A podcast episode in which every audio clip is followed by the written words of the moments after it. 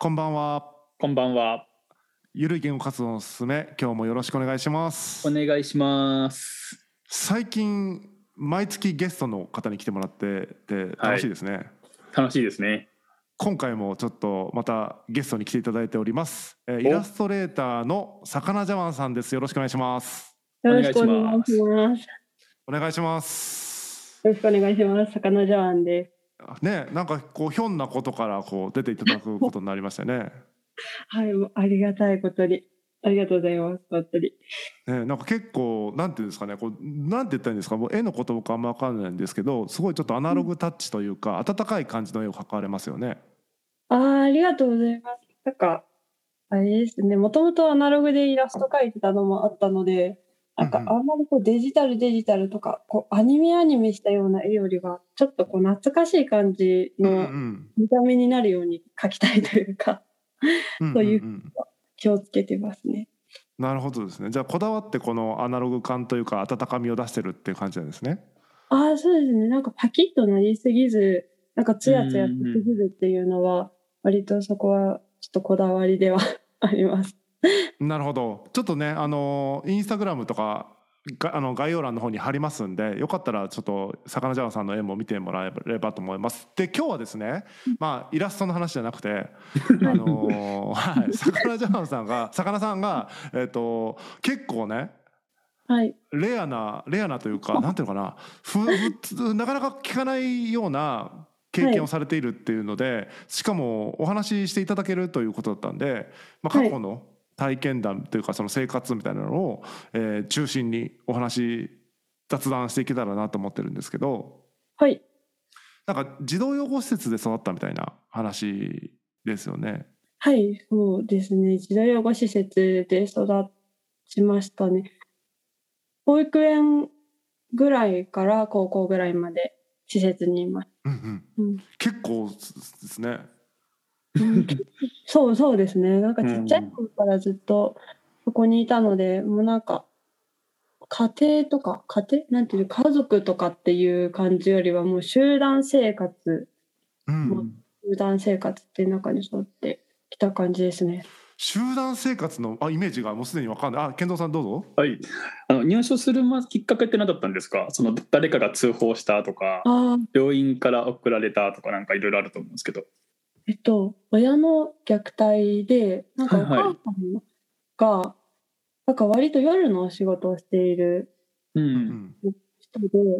で、で、えっ、と、なんか帰ってくるのが遅かったんですよ、毎日。うん。でちょっと、多分2時とか3時とか多分夜中に帰ってきてたのもあって、うん。まあ相当そんな時間まで毎日お仕事頑張って 起きてるわけですから、これちょっとまあストレスとかも多分溜まると思うし、なんかその時間まで起きてないとちょっとお母さんが怒り気味になったりとかすることもあって、で、なんかお客さんなのかな？うん仕事の関係で多分知り合った方。をよくお家に連れてきてたんですけど、なんかその人がちょっと暴力的だったのもあって、多分お母さんもそれに乗っかっちゃったのか、もうその詳細がちょっとちっちゃい頃なんでわかんないんですけど、その関係で、まあよく、そこのお母さんと、まあよく知らない男の人に結構暴力振るわれるようにもなって、耐えれなくなって逃げて、近くのお家の人に助けてくださいっていうふうにすごい訴えて、まあ、なんていうんですか、自走に行ってからの施設みたいな流れで。なるほど。自分で逃げたんだ。すごいね。いや、もう本当逃げたかったんだろうけど、多分ちっちゃい頃とかってあんまりもう繰り返されちゃうと、うんもうん。う逃げれなくなっちゃうんですよ。で、なんかちょっと変な話というか怖い話、こう、うんうん。まあ、多分普段からもう暴力的だったので諦めてるとこあったんですけど、うんなんかその日は、なんか耳が切れ切れた時になんか血がこう、うんごめんなさい、ちょっと怖い話なんですけど、こう血がこう自分の、逆に逆に僕たちは大丈夫ですけどあの無理に あの話さないでくださいね。あの、うんあ、私はもう、あのフラッシュバックするとかだったら本当にやめてそういただいてそうそうそうそう。ああ、大丈夫です。なんか、血がもう垂れた時に、もう、今までもうえ抵抗できないみたいに思ってたのが、うんそういうのじゃなくて、うわ、え死ぬのかなって多分思ったと思うんですよその頃、うん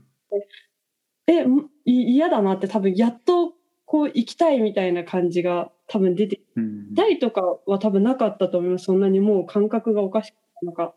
でうわえ死ぬのかな？もう行きたいって思って逃げなきゃって思ってるけどいつも逃げれなかったから、うんうん。どうやって逃げてももうこのまま行っちゃえって思って多分家出て近くのお家に助けてみたいな感じだったと思いますああそれいくつの時だったんですか？多分4歳とか5歳ぐらいとかですかね多分。しっかりしてますね。その前になんかお母さんと住む前におじいちゃんとおばあちゃんとはい。一緒にいてそのおじいちゃんとおばあちゃんが具合悪くなっちゃってお母さんに引き取られたみたいな感じだったのでうーん。もともとすごいこう自分の意思が表表示できないとかうんうん。なんて言うんだろうもうダメだってすぐ思っちゃう子じゃなかった分そのお母さんのところで抑えられてた感はあったのでもう本当に成功しようと思えばできたんだろうけどもう怖くってって感じだったと思うので、そうですよね。はい、もういきなり壮絶じゃないですか。そうです。えそれで児相に行ってで保護されるというかね養護施設に入るみたいになってどうだったんですか？入ってみて。まあだって5歳とかですよね。そうですね。入ってみてなんか正直なことを言うとうん。はい。いい面も悪い面もやっぱあってはい。ほうほうほう。本当になんかこういうこういう話をこう人の 人のところで 人のねラジオで言っていいのかわからないんですけど。ってください言ってください。ウェルカムです。何でも言ってください。うん。やっぱ黒い部分もあったりとかしました。そのか格差じゃないですけど、やっぱ強い子の方が上になっちゃうんですよね、施設の中でも。ほうそこの、私がいた施設のその時の時代というか、その時の人たちは割ともう暴力的な子もいましたし、うん。口がすごく強い、口調が強いとかも全然揃ってて、自分ももうその中にいたんで、そっち側に寄っちゃう時も全然ありましたし、うんうん。なんかその中にいてでもその中にやっぱいいこともあってとかって感じだったんで思い出そうと思えば悪い面もがっつり思い出せるし 思い出そうと思えばいいもいい面も思い出せるみたいなのがあります。ざっくりその集団生活ってどういうイメージなんですか？なんかその学年っていうかその年齢である程度区切られてるものなのかそれとももはい。う高校生ぐらいまでの人がバーって一緒に住んでるみたいなイメージなのかちょっと全然想像もつかないんですけど僕行ったことがなくて。全部一緒って感じですね。なんかその入れる範囲の子たちであのただ保育園以下の幼い子はしっかり分けられているけど小学生から高校生とかまでは割と交流は全然行われるぐらいの距離感ではあったと思います。うーん。どどうどういう間取りっていうか全然あのわかんないですけど個室ではないんですよね。どうなんですか？集団で何？あいわかんない全然、確かに中学生ぐらいは、うん、えー、と全然3人の部屋だったりとか2人の部屋とかもあるしうーん。配送がとかなんかいろいろあったのでその前とかは5人の部屋とかも全然あったり大きくなっていくとまあいろいろ学校のこともあったり、まあ、バイトする子も出たりとかいろんな事情があるのかこう一人部屋にはなっていきますね。へえ一人部屋あるんだ。とかは高校生とかはもう一人部屋とかになるんですけど、まあ中学生はギリギリ二人部屋の子もいれば一人部屋の子もいるみたいな感じはありました。うーん。段段階的にこう少数になっていくんですね。そのプライベートな空間がみたいな。あそうですね。はい。なんかその欲しいものとかってどうするんですか？その例えばわかんない。服しかりそうだしなんか服とかじゃなくてもこうなんていうの、まあ、えー CD が欲しいとかも CD の時代じゃないと思うけど そういうのとかってどうすればいいの？もう無理なの？それは。あ一応なんか一月にお小遣いとかは学年ごとに額が決まってて学年とか小学生の低学年高学年とかうん。中学生はこのぐらい高校生はこのぐらいとかあってうん。あの高校生の場合は足りないのであればバイトしてくださいみたいな感じだったり、服に関しても1年で何円ですみたいな決まっててそこから買ってくださいっていうのはありましたね。あ具体的な金額って聞いてもいいですか？具体的な金額がちょっと曖昧というかうろ覚えなんていうんですか？覚えてる部分しかないんですけど。はいはい。低学年とかなんかそのうん。途中で学が多分変わったんですよ。低学年とか高学年とかっていう、っていうよりは自分が小学校1、2年ぐらいの時はなんか早起きした回数とかで確か決まってたような気がしてて。マジで？本をつけに行くとか確かあったような気がするんですよ。で、それの根拠で額が決まるとかだったんですけど、なんか、その後にちゃんと学年別みたいになり始めて、その小学生の頃のは覚えてないんですけど、中学生大体1000円とか、で、高校生になってくると、通う高校に対しても額が変わるようになりますね。それはなんか学力とかじゃなくて、通学の、あの、交通費とかも全部含めてみたいな感じで、電車使う人は、電車使わないで自転車で行くのであれば、その分浮きますよ、みたいな。その、出してる分もあなたのお小遣いにはなりますよ、だった気がします。そんな感じでした、でも自転車買うのも一苦労じゃないですか？それはどうするんですか？それはまた別の予算があるんですか？なんか。自転車はなんか寄付なのかな？買ってたのかな？なんかとりあえず支給というかされるはされる。あああるんだそういうインフラっぽいものは。一応あの中学生とか小学生の頃も多分できるだけ一人に一台持たせれるぐらいな感じでは渡されたりとかはありましたね。高校生になったらもう1台ずつあるぐらいの感じではありました。へえ。まあいいこと悪いことたくさんあるでしょうけど、その、うん、なんだろうな、ちょっと思い出ベースでなんかエピソードをもらった方がちょっと質問がどうしてもこう あの表面的な質問しか思い浮かばないっていうか、もう想像がつかなさすぎて。はい、うん、何かエピソードが覚えてる記憶があれば教えてもらいたいんですけど。これ最悪だったとか、これ最高だったとか。最悪な方なんですか。最悪どっちでもいいっすよ。別になんかこれよかった、うんこれ最悪だった。話しやすいやつとか。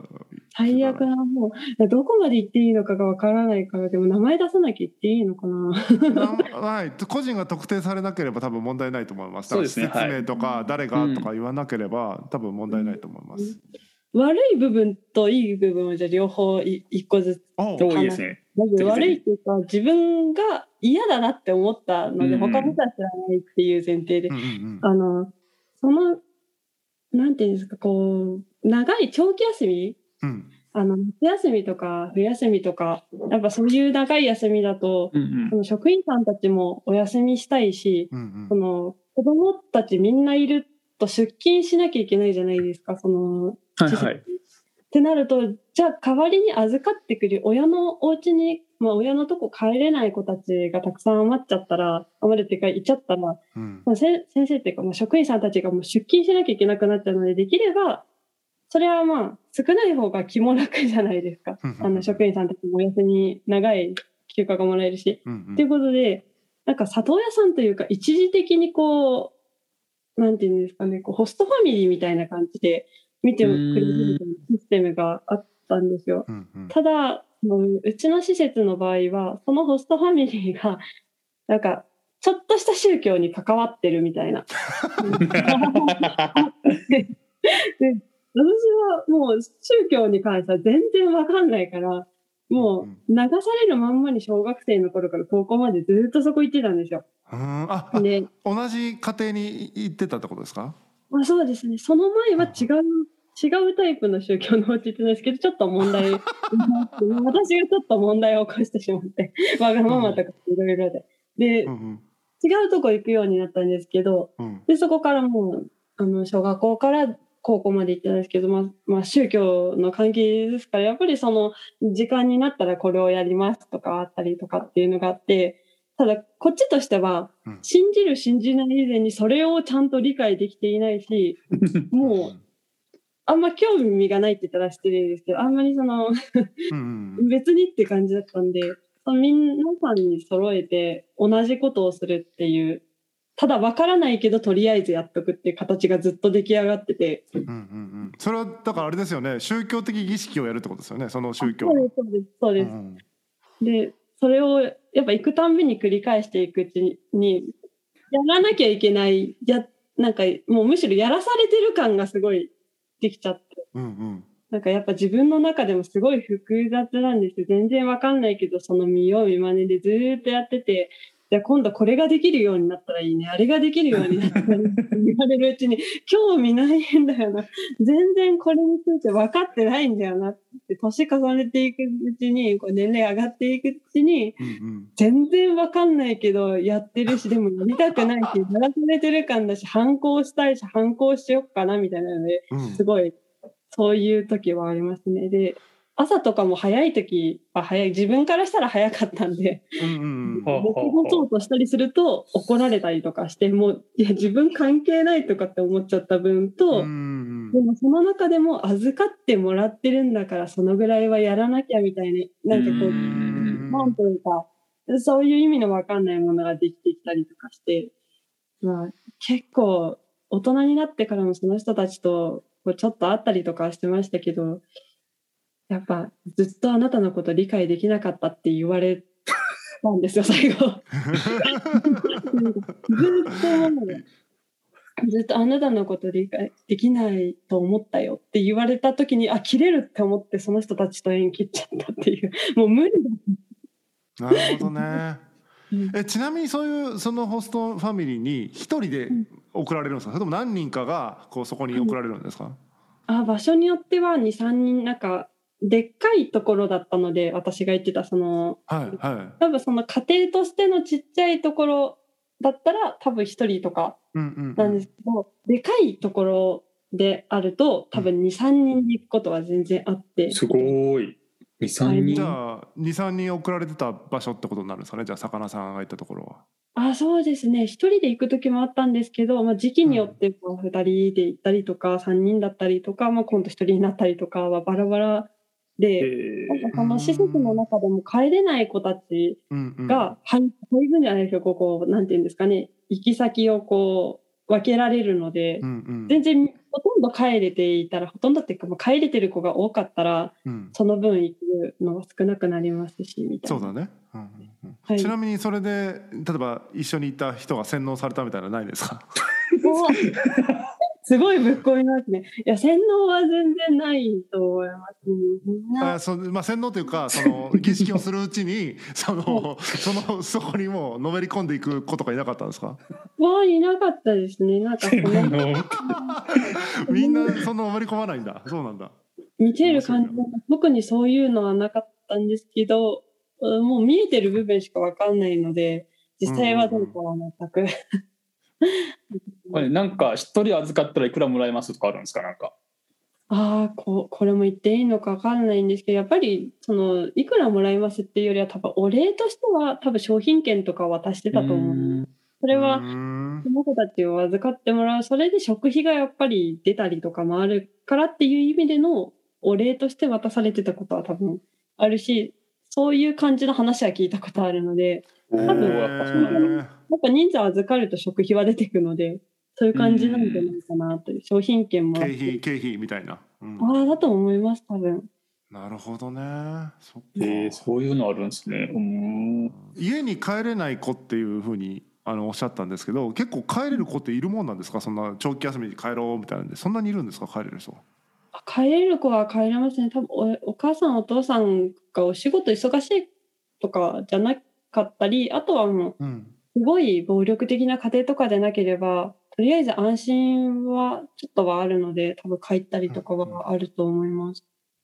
帰れる子供って多分その経済的にちょっと,、えっと豊かじゃないよねっていう理由で預けられてる感じなんですか？その虐待とかじゃなくて。そこら辺が全然分かってなくって、うんなんかうんうんちょっと本当に自分もみんながどういう理由で来てるかがしっかり分かってないまま、こう年齢が上がってて、ただ、あの、まあ、噂だけなんで本当かは知らなかったけど、社長、社長の息子だって言ってることかもいて、え忙しいからいるんかなとかってずっと思ってます。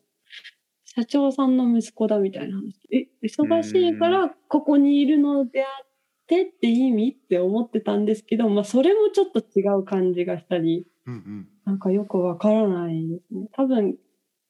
虐待の子もいますし、うんうんなんか暴力的とかじゃなかったとしても、まあ放置されるとかもあると思うし、忙しすぎて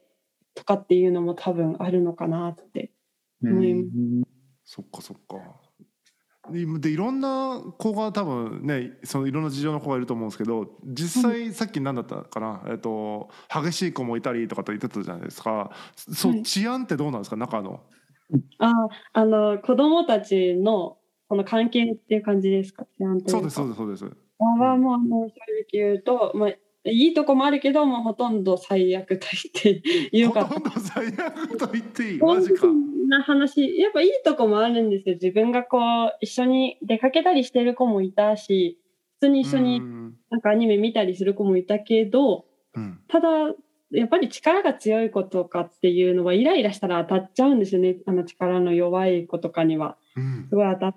てるしお金貸してっつって帰ってこないこともありますし。なんか全然暴力とかじゃなくてもずっと暴言っていうかそういうのを浴びせられたりとかもあって、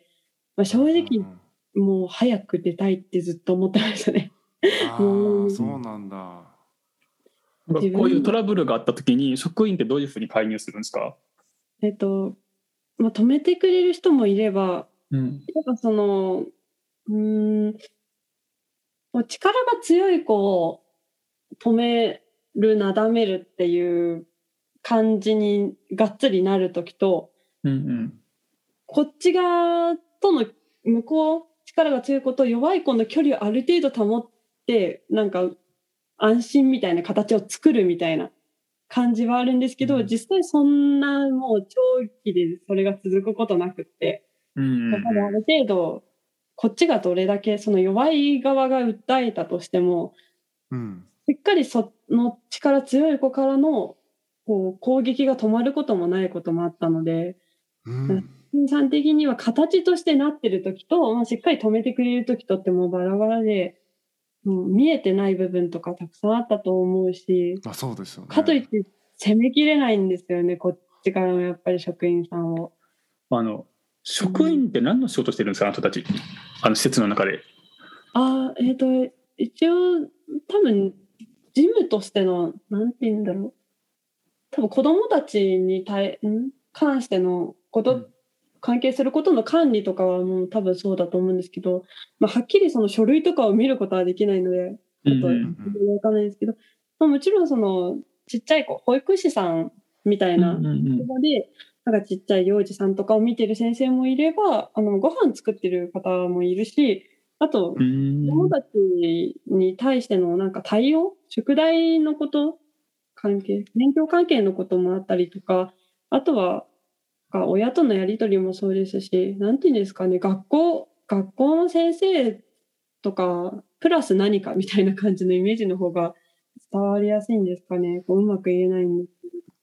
学校の先生的役割の人もじゃあいるんだその担任っぽい人ってあれだけどあ子どもたちの担当を持ってるみたいなのはやっぱありましたね。この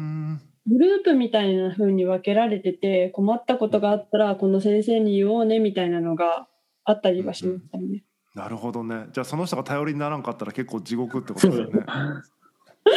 いやそううんうん あんまりここはちょっと言っちゃいけない気も なるほどわかりました。わかりました。そっか難しいね。そうですねなかなかやっぱり言えること先生にちゃんと言えることと言えないこととかはあったのでなかなか、うん、まあねうん難しいなと思います。これを聞いていいのかどうか分かんないんですけどその、一昔前に施設の中で男の子が女の子に性的な暴力を振るのは問題になったんですよね。実際、そういう話って聞いたことあります？あ、えー、あえっ、ー、と自分自身が、うん、なんか暴暴力まで言うっていうよりは、うんうん、なんて言うんだろう先生たちが見てないところででも体触られるとかは長年続いてましたね。ずっと言えないままだったのはありますね。あやっぱあるんだ。あれフィクションかと思ってた。なんかうん。小学校3年生ぐらいから中3ぐらいまでずっと一、まあ、人の男の子になんか先生とか他の子が見てないところですごい体触られたりとかはあって。恥ずかしかったりとか言いづらくてその男の子も先生と仲良かった分自分が言ったところで信じてもらえるかわからないがすごく働いちゃって、なるほどね。ままになって大人になってから電話とかで言ったけどそうなのって感じだったので、へえ 一回ぶち切れたことはありますね、なんか。そうなのって感じだったんだ。めちゃめちゃ辛かったんだぞっていうのも今更訴えても仕方ないの分かるんですけど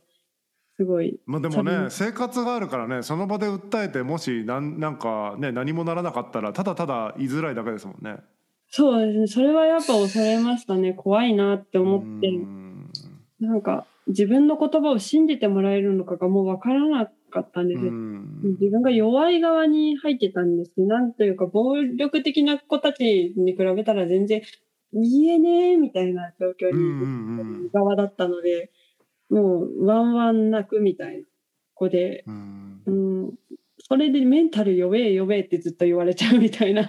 いやもう無理無理っていう感じになってたのに。なんか別の世界って感じですよね。力こそ全てみたいな最初に言ってたけど。そういうのがかなり露骨に働いてるってことですよね。強いものが強いみたいな。ああもう本当にそんもうそんな感じだけどやっぱいい部分もあるから言い切れないみたいなのもうん。同時にあるっていう、うん、そう思っちゃう時もやっぱああったっていうだけなのかなって、うん、やっぱ強い人がいいみたいな風に思わされちゃうみたいな状況は何回もありましたね。うそうですね。強いっていうのはでもだからそのなんだろうな、動物的に強いってことですよね。その喧嘩が強いとか口が強いとか、はい。すなんだそういうことですよね。あそうですそうです。うんなんかお金がとかそういうことでもなければなんかまあ学力がいい悪いとかもうないんですよそこではなくってもうがっつりうんやっぱり手出す子がいたらもう怖いですしまあ怖いよね。脅されることとかもあったりは全然あったのでそれに関してはもうビクビクして生活してる時期は本当に結構ありましたね。いやかそれはねその全然環境は違うかもしれないですけど僕の地元結構治安がめちゃくちゃ悪い地元なので はい、あのそういう意味ではねやっぱ結構ありましたもんね。自販機でジュースとか買おうと思ったらスッて背後にヤンキーがいてもう「飛べ飛べ」って言われるってやつですね。で全部お金渡さないとボコボコされるみたいなそういうのあったんでなんかそれのそれの施設内に囲われてるバージョンかなとかちょっと想像したんですけどあお金ないから500円かみたいな感じで言われていや無理みたいな。でもあるんだよねみたいな感じで貸したら帰ってこないとか、やっぱその賢くなっていく子たちもいるので今度うん。言えそうな子を今度利用し始める子も出てくるんですよ。もうあの私もう同じことされて帰ってきてないんだよごめん言ってもらっていいかなって言われてうん。なんか自分自分に言う理由がもう分かんなかったんですよ。こんこの年下の子に言われてあ慕われてんのかなとかって一回思っちゃったのが多分間違いで、うん。言ったらなんか自分がはぶられ始めてブチ切れられて。なんかその後その年下の子と問題の子仲良くなっちゃっててうん。え？って思った時とかも全然あってめっちゃ理不尽って思いましたねその時は。るほどね。もう気分気分というかもうやっぱその強い子の気分次第でやっぱターゲット変えちゃったりするのでうんうんうん恐ろしいですね。あの施設の職員の人ってはい。子供にどれぐらい関心あるんですか？その自分のところで預かってる。いやっていうのもうちの近所も実はその養護施設あるんですよね。はい。でちょうど自分の出勤する時間とその施設から子供が登校する時間が被るんですよ。はい。でその小学校低学年くらいの子だと引率の先生がつくついてるっぽいんですけどなんかそのはい道広がって歩くとかなんか普通にしてて全然統率できてないんですよ先生知らんぷりで。で一回俺その横通る時にその先生に向かってメンチ切ったことあるんですけどどれぐらいその 関心あるのかなと思って その職員がその子供たちに対して。うんああ、どうなんですかね。その先生たちごとに多分、そこに勤めてる理由は違かったりすると思いますし、その子供たちに対してのどういうところに興味を持ってるかとかも、ちょっとはっきりわからない部分もあるので、全員が全員とかは言えないですけど、やっぱ話をちゃんと聞いてくれる人もいれば、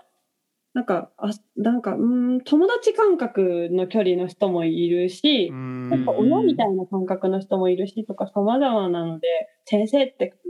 だとか、なのでもうバラバラですね。その施設のなんか職員さんが施設で育った子がなんか性格悪いとか、なんか関心がないとかっていうよりも本当自分がいた環境がたまたまだったのかもしれないって思う方が多分一番自分でも納得できちゃう部分ではあるので、うんなんかよく自分でも分かってなかったですね。なるほどね、うん。結構だから先生の先生ってうん。なんていうんだろう。先生っていうのしなんとか院っていうのなんて言ったらいいんだろうな、えっと、うんその方の職員さんの、えっと考え方がめちゃめちゃ反映されやすいってことですかね？個別あの。多分そうだと思います、うん。同調する人は同調すると思うし、それでも自分の中でちゃんとある人はそれなりの対応、その人としての対応をするだろうしっていう感じだと思いますね。全員が全員同じ感じっていうのでもなかったし、フレンドリーな人は本当にフレンドリーだし、みたいな。一緒に、うん。正直その、個人として一緒に出かけてくれてた先生とかもいたし、すごく困ったこととかがあったら勤務時間過ぎても夜ずっと話聞いてくれた先生とかいたりうん。高校入ってからこう不安なこととかもあって、まあ、その先生本当は何時に上がりとか夜何時に終わりですよみたいにあったんですけどじゃあ何分だけいいよって言って残って聞いてくれたりとかもあったぐらいなので本当人それぞれなのかなって感じはあります。なるほどな。うん。確かに。学校の先生とかもねピンキリですもんね、いいいいって言ったらそのあけど親身な先生ととかいろいろタイプあるからそういうイメージでいいんですかね。まあ、多分もうそんな感じでいいと思います。うんうんうん。なるほどな。施設出た後で大体就職するんですか？みんな。あうん、どうなんですかね。こう、高校過ぎちゃうとみんな、こう、専門学校に行く子もいるし、うん、一人暮らし始める子もいるし、まあ、あの、なんて言うんだろうな。まあ、手帳とか障害者手帳とか持ってる子とかはグループホームに移ったりとかも全然あるし、なんか多分お母さんのところで帰る子もいるしって様々で、なんか奨学金のために勉強を重ねて、あの、専門行きますっていう子、県外出る子もいれば、多分市内とかの子も全然いるしっていう、それぞれの道がもうその後は自分たちでみたいなのはあるので、うん。ふうには、うん、決まってるわけではないですね。全員が全員じゃ、社員で働いてますとか、じゃあ大学行ってますとかっていうわけでもなくて、全然バイトの人もいれば、なんか社、うん。なんて言うんだろう、社員で働いてる人もいるだろうしっていうのはバラバラですね。そういう進路の相談とかっていうのはどうなるんですか？学校のいわゆる進路相談みたいなああれで終わるのか、それとも施設の中でもそういうキャリアというか進路のことをこうなんだろう話すとか啓蒙される場とかっていうのはあるんですかね、あ、自分の場合で話すと、特になかったですね。自分自身が高校卒業まではいなかったんですよ。高校卒業ちょっと手前で出たので、うんうんそれも関係してるのか、あの、あんまりじゃあ将来としての考えが、どっちかというと住むとこどうするかぐらいにしかいかなくって、うんうんなんかあんまり、じゃあ学校進学しますかとか、どこにの会社入りますかバイトで行くんですかっていう話がそんななかったですね。へえ。じゃあそのタイタイムリミットっていうか出ないといけない時が来てやっぱり何も考えてなかったみたいなそういないことはないってことですか？ああ、でもそういう、そういう人もいると思います、もしかしたら。マジか。マジか。大変やな。いるかもしれないです。なんか、普通に、な、なんか、うんやりたいことないしとかも多分いる、いるはいると思いますね。やっぱ。普通にこう、学校とか行っててもみんな迷うぐらいだから、いるとは思う、ね。でもある程度、自分より下の代の子たちの方がしっかり決めてた感はありますね。なんうか、ん。になりたいなとかっていうふうに言う子とかは多かったりはしました。うん、そうなんだ。でもなんかその何も決まってないです。施設出てくださいになると、住むところどうしようもよくないですか？その保証人取れないじゃないですか。ああ、そういうことどうするんですかね？そういう子たちどうしてるんだろう。自分自分自身もなんかそんな感じでずっと言っちゃって、ずっと悩んじゃって、最終的に、まああの、まあ手帳を持ってる分、まあ精神手帳を持ってる分、あほうほうグループホームに行きましょうっって反反強制みたいな決め方があったのであなたは一人暮らし無理だわ。じゃあ技術というかその一人暮らしするための技術つけるためにグループホーム行きましょう。って言ってじゃあ何年かかけて一人暮らしするのがまず夢だねみたいな感じで送り出されてるので。うん。今なんかそのなんだろうな、さっき進路の話の時に手帳を持ってる子があって普通にそのカテゴリーの一つに挙げられてたんですけどそんななんかこうし何精神、えー、精神何疾患みたいな形で認定されてる人が結構いらっしゃるってことなんですか？そのされやすいってことなんですか？あなんかこれももうよくわからない状態になって、はい、こう暴れたらなんか暴れたら精神科に入院するとか、自分もあったし、自分はこう、暴れない側、暴れれない、拒否できない側だったけれど、抵抗すごく暴力的にはできなかったけれど、うん、強い子たちからのに全部答えて、もう沈んでいく側だったので、うん、それの関係で、いやもう、お医者さんに相談した方がいいよ側ってなんかその二つがあるみたいな感じですね。暴れるみたいなちょっと暴力もう激しい方と、その激しい子たちに巻き込まれて沈んでいくみたいな子たちが、病院に定期的に通ってって入院する子ももうポンポンってたまにいますし、まあ、それプラスやっぱ自分の親のこととかもあったのですごいね、方がすごかったんですよ、本当に。なんか自分がこうなるのは自分がこうでダメだからでみたいになっちゃう。みたいな感じで沈んでっちゃってとかは全然あって。だからそういうなんだろうな。こう例えば暴力もそうだし沈むもそうだけどってことが起こりやすい環境にあるからそれをきっかけに、その診断診断というか病院に行って診断されるから手帳をもらうっていう確率が上がっちゃうってことか。一般に暮らしてるよりも。あ確率が上がってるか分かんないんですけどなんか思った以上にいるなってふと思った時はありましたね。思った以上になんか自分とかプラス一人二人みたいな感じなのかなって思ったら、あれみんな入院させられてるみたいな。あれ？気づいたら、気づいたらなんか、暴れたから病院行ったよみたいな、なんか噂になったりして、あれみんなポンポン行ってるなとか、なんか、あれ気づいたらあんなに自分のこといじめて生きてた子が自分よりも弱そうにペコペコし始めてるあれとかっていう状況も起こりましたし、なんか、いや、あんなに強気だった子が今、えっていうなんかすごい静かになっちゃってとかは全然あったり普通にこの環境にいたらそりゃまあもう よく分かんなくなったりはしますね。自分自身もどういう立場なのかも分かんなくなっちゃったりとか。そうだな。その施設御用達の児童精神科医とかいるんですか？あせあ病院ってことですか？病院とかその担当してる先生みたいなお医者さんっていうか。あありありましたね。この病院大体この病院っていうのはありました。これ結託してるとかなんですか？そのとりあえず入院させてそのお金稼ぐ病院がお金稼ぐみたいな。いやわかんないです。こういう部分は全く知らないですねただ何々先生に見てもらえばいいよねみたいなのは多分あるのかわかんないけど、まあ、大体同じ先生にかかってましたね皆さん。本当。うん、確かにね、まあ、実態が分かんないから想像でしかないけど、うん、でもなんかあまりにも病院に送りすぎですよねそれはね。ちょっとちょっと暴力とかで送るっていうのはねまあよほどのっていうのはもちろんあるでしょうけどその周りにたくさんいたっていうのを考えると結構そのハードルがハードルが低いっていうのはその送られるハードルが低いのかなっていうことをなんか感じましたね。感じますね。そういうふうになんかこうみんなこうポンポンポンっていくようになってくると今度行かない側の子たちの中でもちょっとバカにしてくる子がいたりするんですよ。うん、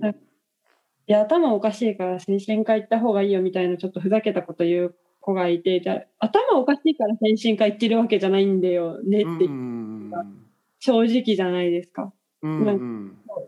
いや頭おかしいってどこの部分を言うのかも人それぞれだと思うしなんかそういうこと言うこと自体どうなのってこっちは思うぐらい傷ついてんだけどみたいな感じもあって、うん、あるある見方をすれば言ってる方が正常な可能性すらあるからね。もうその落ち込んでる方が正常なぐらいの環境かもしれないからね。分かんないですもんねそれは。思ってましたね。正直この状態でいじめてる側をあの放置していじめられて沈んでいく側もなんか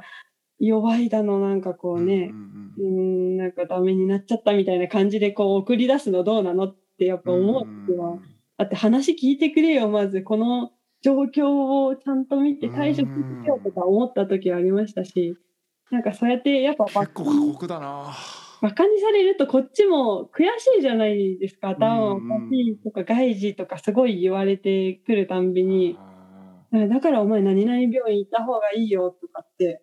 もうまだ病院、そこの病院行ったことない時で大声で言われて、何のこと言ってるか全然わかんなかったんですけど、その数年後通ってる自分がいて、あの子の言ってること本当になっちゃったって焦った時とかありました、ね。予言だったみたいな。結構そう壮絶ですよそれ結構やばいなめっちゃなんか、ありましたね。夜中に鬼ごっことかなんか誘われてやった時とかも、なんか鬼には捕まんなかったんですけど、先生に最初に捕まっちゃって、それを見てた、見てた鬼ごっこ参加しなかった子が、なんか自分に向かって大声で、お前こんな時間に外出てバカじゃねえの、何々病院通った方がいいぞって言われて、本当何年後に通い始めてるから、あれを思い出してゾッとしますね。怖って思いますね。あの精神科行ってる子たちって行った子たちってその学校で特別支援学級とかに行ってたんですか？それとも普通学級だったんですか？あ、普通のところにかあの行ってた子もいるし、なんかあの小学校の時とかは割とみんな普通に自分のクラス行ったり、中学校ぐらいから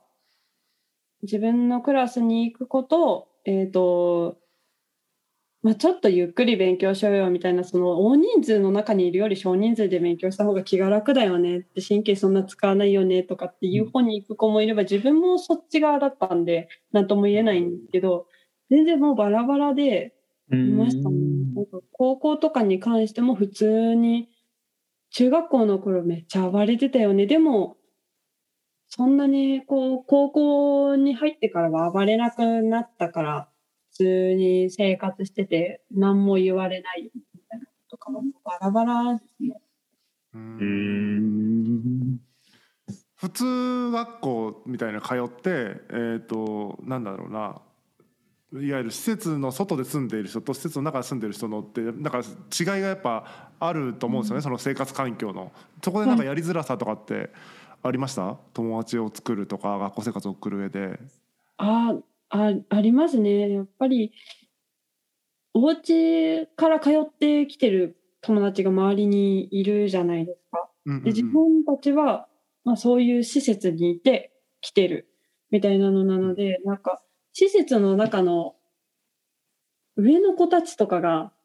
うんちょっといなんて言うんだろう他の子たちうんお家から通ってきてる子たちに対して嫌なこととかすると、そうここに含んで自分たちも言われる時とかはボソボソあ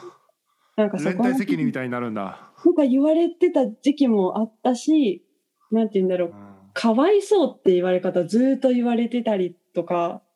だからなんかお金ないんでしょみたいなのとか、なんか訴えれない理由は何何何みたいな。なんかある意味興味持ってもらってるんだろうけど、興味の持ち方がなんかちょっと、ちょっとずずれてるみたいな感じの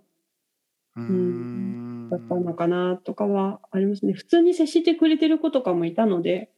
うんうんうん普通にもう、なんて言うんでしょう、もうその子たち、それぞれの、うん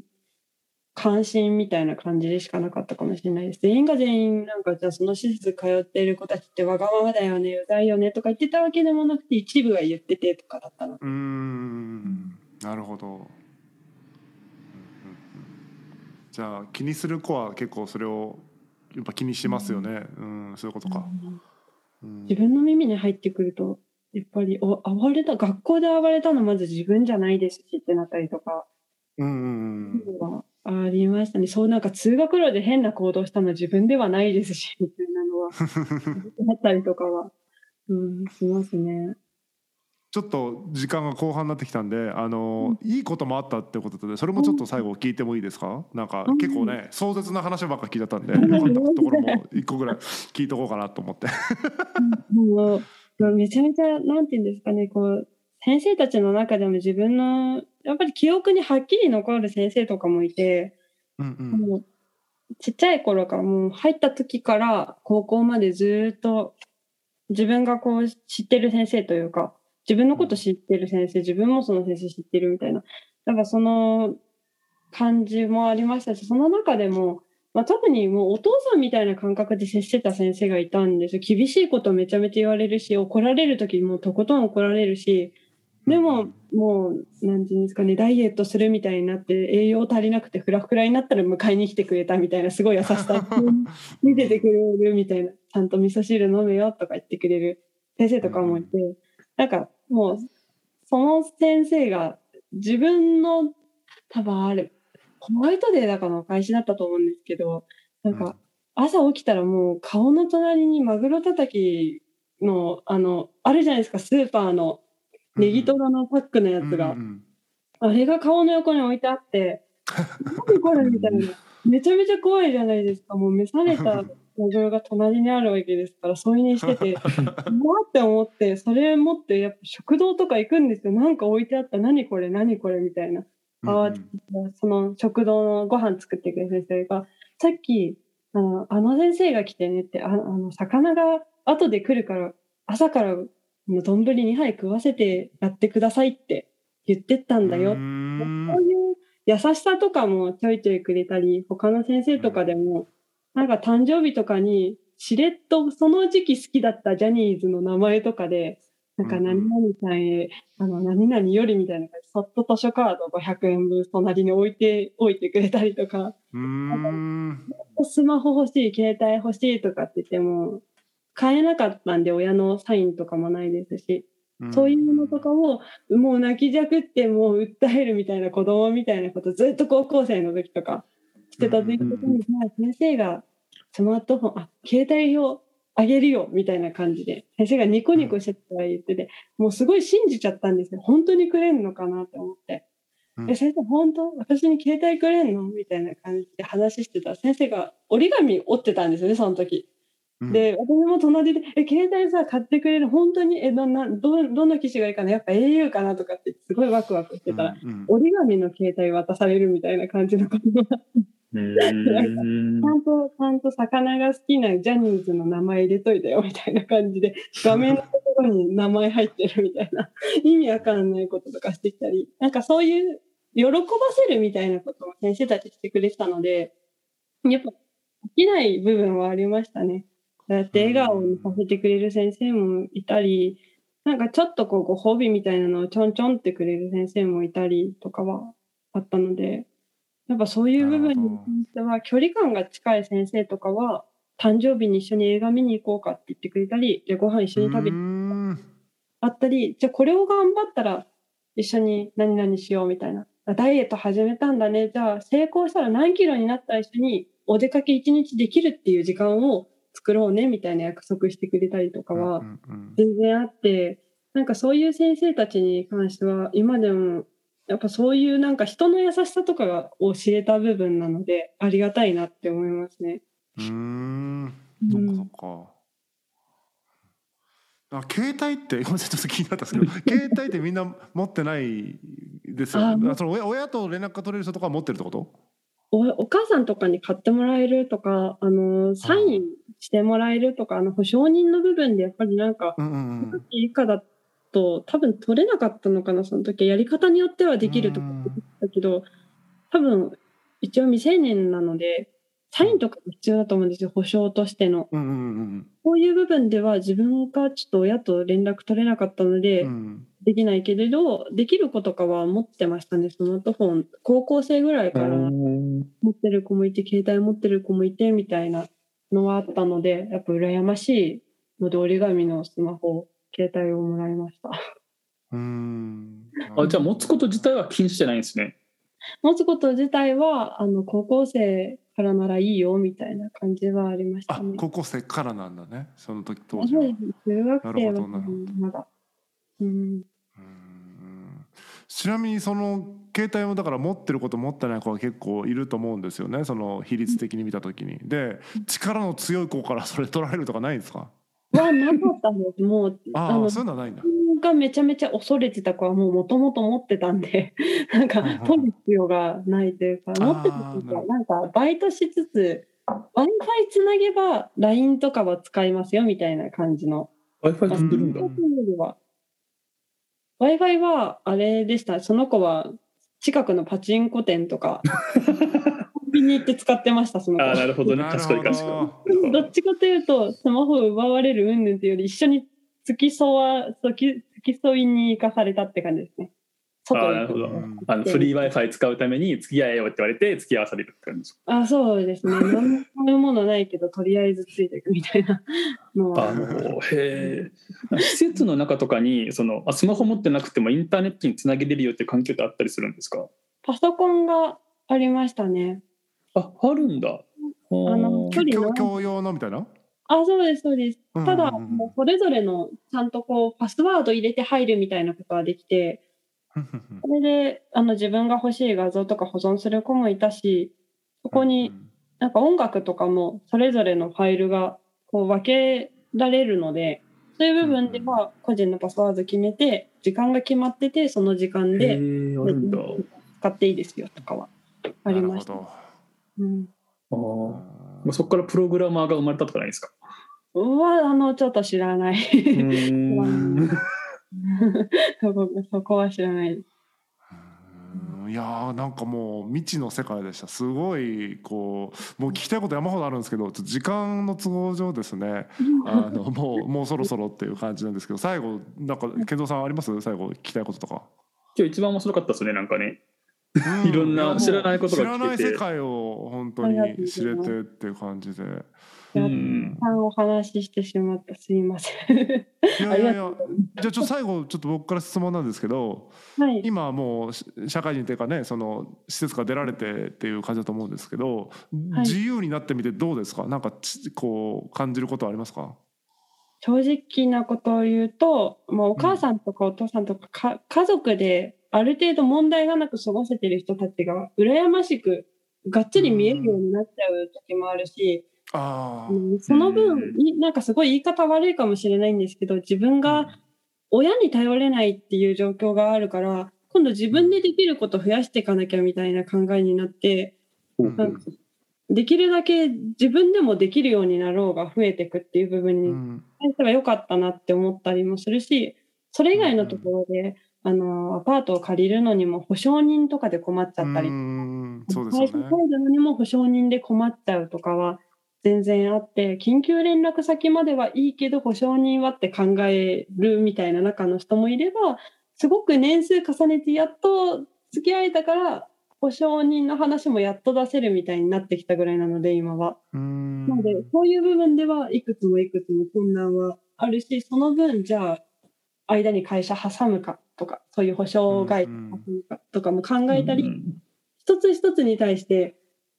家族っていうものが関わってくるものとかあの、うん自分にとって保証とかっていう部分でうん頼れないとかっていう部分での困難はすごいあるけどその分どうやって対処しようって悩みつつもどうにか切り抜けてくるって力はついたっていういい面もあって悪い面もあってっていう。なるほどな。うんすごいね。そういうことか。いやいやいや。なんかね自立心がこう強制的に芽生えざ芽生えないとどう生きていけないってことですよね、うですね。生きていくこう知恵がおのずとつけざるを得ないみたいなそういうハン,、うん。ハングリーとは違うけどこう生きていく強さみたいにもなっている側面があるってことですね。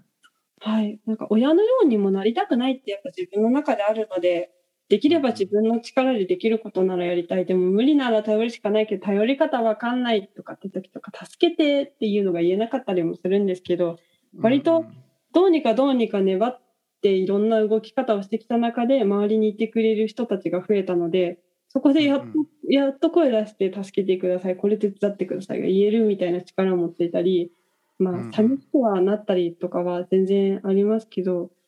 でも、まあ、力がついてるならいいかってとこにどうにか着地させるようにはしてます。うーんなるほどいやありがとうございますあのいろいろと聞かせてもらって。はい。じゃあ最後僕たちもね感想言いましょうかね。どどうですか健三さん今日はどうでした？いやまあさっきも言ったんですけどやっぱ知らないことがいっぱいね、物理的に本当近くに施設はあるんですけど中の人何も知らないんですよ実際。で今回お話聞いて結構、あこういうところなんだって思った通りだなっていう部分もあったしあなんか俺思ったのと違ったっていう部分もあったしうんなんかその知見が知見が広がったじゃないけどなんか新しくなんかこう知識がこう入ってきたっていうのはすごく今回いい回だったなと僕は思いますよ。はい、ありがとうございました。ありがとうございます。います。いや僕も本当なんだろうな、えっとすごい治安の悪い場所で育ったんですけど、あの、でなのでなんとなく想像がなんか置き換えれるような部分もあるけどそれがでも施設の中に囲われていったらまたいろいろ違うだろうなとかって思うと結構壮絶だったんじゃないかなみたいなのをね改めてそのまあよくねニュースとかドラマとかで見るものとは違って本当の経験者の方から聞けるっていうのはすごいあの貴重な話だったなと思ってありがとうございました。ありがとうございました。はい、でまあぜひね、あのいろいろその過去の話今日はしましたけど魚ジャワンさんねイラストレーターとして絵を描いてますんで概要欄の方にあのインスタグラム貼っておきますんでぜひ皆さんあの気になった方、えー、魚ジャワンさんの絵も見てみてくださいということで本日はこんなところですかね。それでははいさようなら。さようなら。さようなら。